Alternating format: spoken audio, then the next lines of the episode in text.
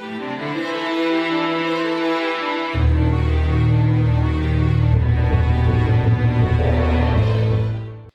everyone, I'm Mignonne, your host for this episode, and you're listening to Spill the Redrum, a true crime podcast. Today, my usual co host will not be joining us. She's currently in India, Bombay to be specific, living it up and just taking some much needed time off. But basically, we're two sisters who love everything true crime, so you know you're in for a good crime. Pun intended. I realize now that it's not as fun saying pun intended when it's not the both of us because it's kind of our thing.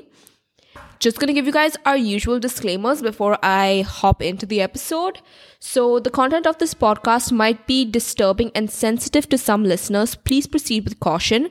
Our sources are listed on our website at spilltheredrumpodcast.com if you'd like to check them out. And on Spill the Redrum, we strive to deliver the most accurate content. However, it is difficult to verify the credibility of the listed sources.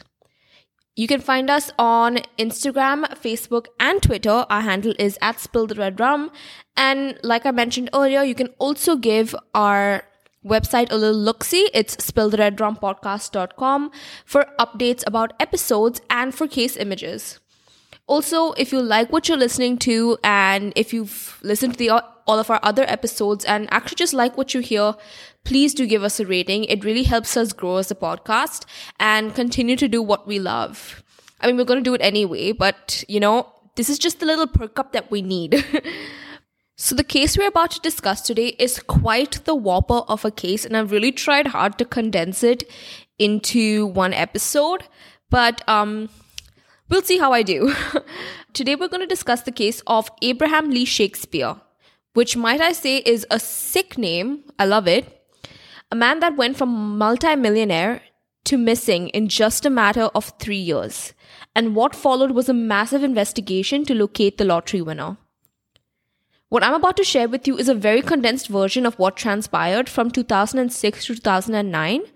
But if you'd like to dive deeper into the case, you, can always check out our case sources on our website, spilltheredrumpodcast.com honestly there's so much of material out there for this episode and even though i've tried my best to put it all into one you can always give it a look there's a ton of docu- documentaries there's a ton of different news articles about it because it's quite a widely covered case i'd say so abraham lee shakespeare was born on april 23rd 1966 now, there's not much known about what his life was like when he was a child or anything of that sort. All we know is that him and his mother, Elizabeth, always had a very close relationship. He spent his entire life living in Lakeland, Florida, and Abraham was only in the seventh grade when he had dropped out of school, and he also couldn't write, read or write at that time. When he was young, he was in and out of juvenile detention centers for small burglaries and petty theft, but as he got older, he decided to really, like all of us, pull his socks up and get a job. And so that's what he did. He would um, do odd jobs around town to make ends meet, honestly. Like most of us, actually. You know what? The other day I was looking at this TikTok, which was about how many people in America currently are just living paycheck to paycheck. And it was a staggering number. I'm not sure if it was 48% or 58%, but that's a lot.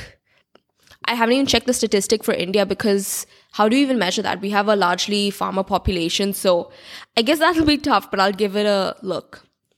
Eventually, Abraham would meet Antoinette, who he had a son with named Moses.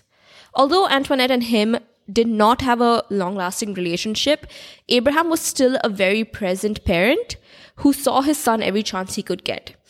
There are also sources that reveal that he did have another son, but but there's not that much known about. Um, at least I couldn't find that much of information about it. But for now, let's just remember that he has two sons. On November 15th, 2006, Abraham, who was 40 at the time, was working as a truck driver's assistant for a food delivery company. And on this day, him and his colleague, Michael Ford, were on a late night delivery trip on their way to Miami, which is about a four hour drive for from Lakeland without any stops, that is. The two would stop at a Town Star, which is a convenience store, in Frostproof because Michael wanted to pick up cigarettes and drinks for the ride. While exiting the truck, Michael asked Abraham if he wanted anything. At the time, Abraham only had $5 on him, and all he asked for were two lottery tickets, which were $2 each. Abraham got truly lucky that day and ultimately won the Florida Lotto, which was a whopping $30 million, making him a multimillionaire overnight. To put it into perspective, I took the liberty of looking up what were the odds of winning this lottery, and honestly, the number is pretty big. It really painted a picture of how truly lucky Abraham was in that moment. There is only a 1 in 22,957,480 chance of getting all the right numbers in the right order. And according to the annual Florida Lotto report from 2021, I really couldn't find anything that was more recent, says that since 1988, the Florida Lottery has created 2,884 millionaires through the sale of lottery games. I think I should move to Florida and try my chances at this point. I'm kidding. Shakespeare went from barely scraping by to potentially never having to work again in his life. His family were all smiles when he was handed a huge check of his winnings, which was so highly publicized and sensationalized that everyone's mom, grandmom, and second cousin knew his name. He rose to fame almost too quickly, and understandably so. Honestly, think about the headlines. Regular Joe becomes man of millions overnight. And at the time, it was relatable. Everyone thought that if Abraham could do it, they too. It was hopeful. Now, I'm going to be a Gen Z and say it was giving maybe I could wake up one day and become a millionaire energy. to get their hands on the money, winners can either opt for an annual installment plan or collect it in lump sum. Abraham chose the lump sum option of $17 million before tax, an amount that he had never either seen or had in his bank account before. And honestly, an amount that a lot of us will not be able to see. He truly got lucky. First things first, when handed the money, Abraham bought himself a mansion in a gated community, what he called his dream home, in Jan 2007. He put down a total of 1.1 million for the home, and that's about all he treated himself to. Apart from this, he also put up 1 million as a trust fund for his son and bought a Nissan Altima and a Rolex watch from the pawn shop. But r- truthfully, this was really all he spent his money on. And with the rest of his money, Abraham would go on to make not that many big purchases for himself. He didn't enjoy it all on himself. Instead, he went to either gift or loan the money to everyone, from friends and family to strangers who needed help and even those who helped him when he was down. He was a man who thought with his heart and in turn was very generous to those who asked for a piece of his fortune. What's worse was that he was now of a local celebrity status. The community somehow viewed his fortune as the community's saving grace, and one that everyone, and I mean everyone, thought they could have and wasn't afraid to ask for. The people that surrounded Abraham during this time only wanted to be associated with him because of his newfound status. I mean, that kind of sucks, right?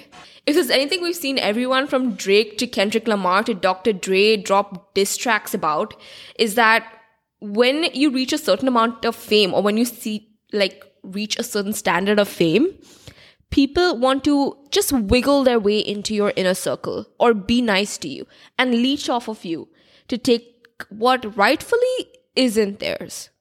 They're looking for their fast track pass on this theme park called life, and Shakespeare was honestly their free ticket.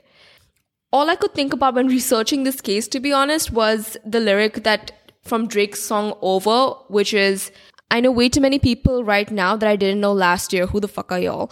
like, honestly, this is exactly what I thought that Abraham must have felt like.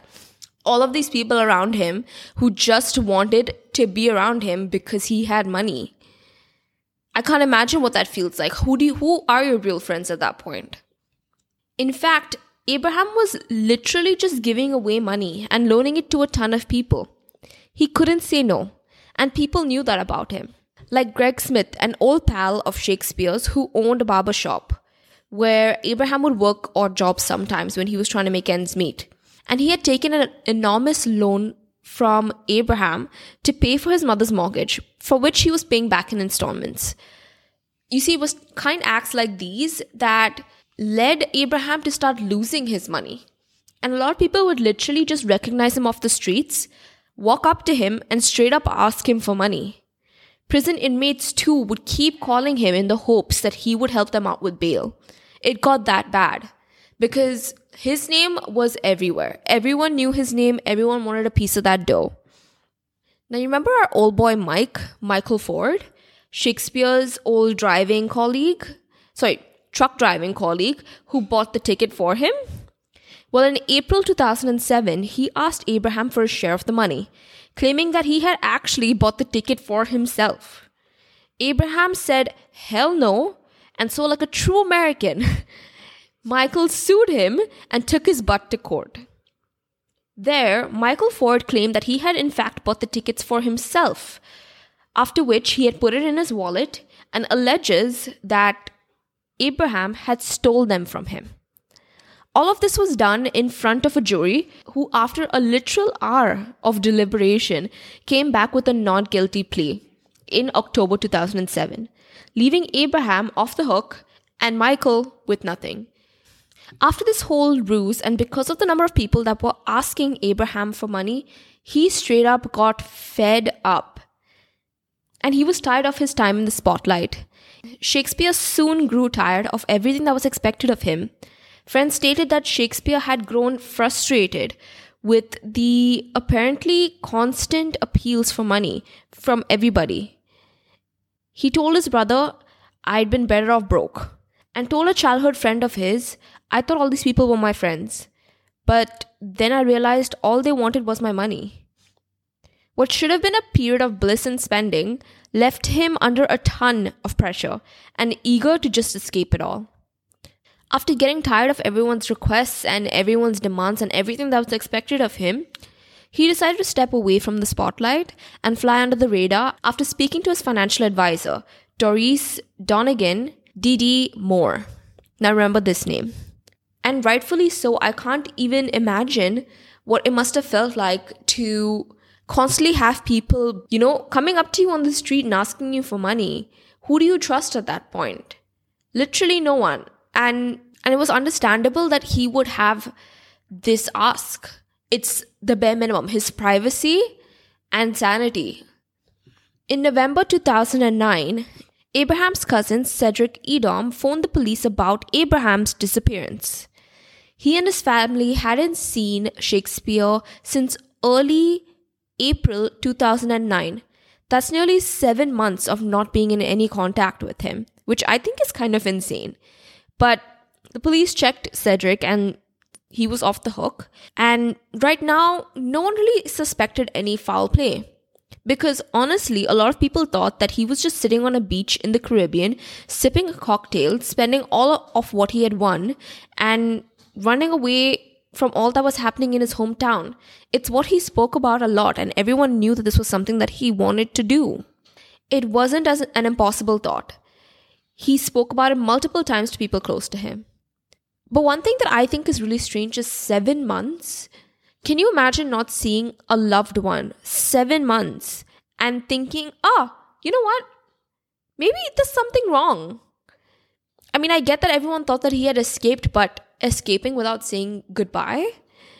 Not even so much as a phone call, not even telling anyone where he is? And honestly, a few things did seem strange from the get go. Like, Abraham would never leave without saying goodbye to his mother. He simply wouldn't. Him and his mother were really, really close. What was even more strange was while he was missing, people close to him would get sporadic one off text messages from him which was actually impossible because Abraham couldn't text. He was illiterate and couldn't possibly read or write text messages. He was always the kind of guy who would call.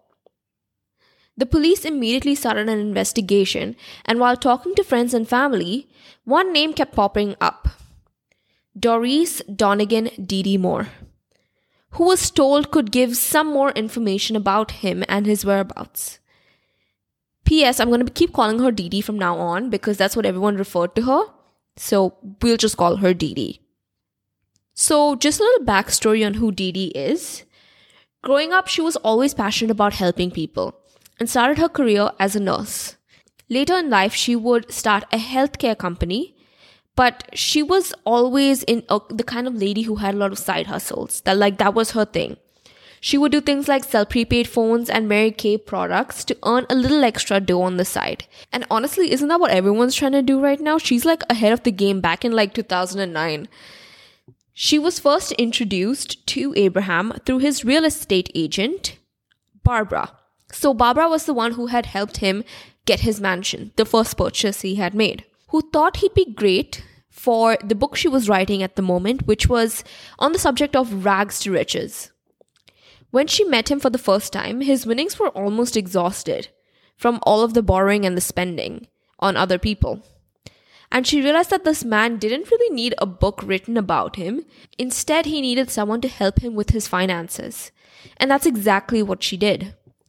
She helped him set up his own company. Abraham loved this idea. He was slowly losing his money and wanted someone to help him with that. Someone he could trust, a close confidant. And I don't surprise him from living paycheck to paycheck to all of a sudden getting millions. I don't even know what I'd do with millions. I would be spending it left, right, and center. And isn't there that one thing where they say that within a year of winning a lottery, you tend to lose your friends, your family, and all of your money? Like, I think we've seen that with a bunch of lottery winners. At least I read a little something on that. Investigators knew that she'd be the one to tell them where he was. After all, she was apparently the only one who was in contact with him. When interviewed by authorities, she told them what they already knew that Shakespeare was tired of everyone's appeals about his money and that he just wanted to disappear. And that's exactly what she helped him do as a good friend and as someone who worked for him. When asked if she could help them get in touch with him, she said that she was in contact with him frequently, but she couldn't tell them where he was since he literally did not want to be found. Simultaneously, the police looked into his phone records and they made an odd discovery. The logs proved that he had made calls all the time. But around April 6, 2009, right around the time that people had last seen him and heard from him, all of his outgoing calls completely stopped, all of a sudden. This confirmed that something definitely happened to him in early April. But everyone was still hopeful because him running away honestly just seemed plausible. And I think in that situation, everyone's trying to keep look at the bright side of things. No one's really thinking that anything's wrong right now. They thought he might just be away. In December 2009, Dee Dee took Abraham's mother, Elizabeth, out to dinner and got her a prepaid phone. Remember one of the many side hustles I said that she had? And it was at this dinner that Abraham would get a call on that very phone from a private number. And on the other line was someone claiming to be her adored son, Abraham. Elizabeth was stunned and she immediately let the police know about it. And of course, the police did what they do best and were able to trace the call and get the number and GPS location all within 24 hours. Ultimately, the phone was found stationary and located in the parking lot at the Lakeland Mall. As they pulled into the parking lot, to their surprise, they saw Dee Dee there, parked close to another car. They watched as she had handed something to an unidentified man in the front seat, after which she drove away. The police immediately surrounded the unidentified vehicle, thinking that they had finally found Abraham and they could tell everyone that he was okay and make sure he was okay. But to their dismay, it was Greg Smith, Abraham's old friend who owed him money. When he was asked about what was happening, he said that Dee paid him $300 to call Elizabeth and pretend to be Abraham. But like many people, Greg was told and believed that Abraham was in hiding and that he was doing Elizabeth a favor by reassuring her that Abraham was okay. He too was associated with Dee and trusted her a great deal. He knew she had Abraham's best interests at heart. However, the police was starting to suspect otherwise. So, is Abraham in hiding or is there a more sinister plot at hand? Find out next week in the second part of this episode. You guys didn't think I would do a part two for this episode, now did you? That was my little sneak attack. Honestly, this case is so topsy turvy and a whirlwind of emotions, it's too tough to keep into one episode. And while I trust you be patiently waiting for part two, I'll advise you to not look up the case because of spoilers. Honestly, if you even look up the case a little bit, you will know everything. But we will come back with a new episode next week for the second part of this episode. We'll get into what had happened, an investigation, and finally a verdict. Again, next week will be an alone episode. So Melody won't be there. Melody is away for two weeks. And after that, we may have a little announcement about um, how we're going to take this podcast forward. So you guys have something to look forward to with that. And tune in next week for your weekly dose of Spill the Red Rum and the second part of this episode. Bye.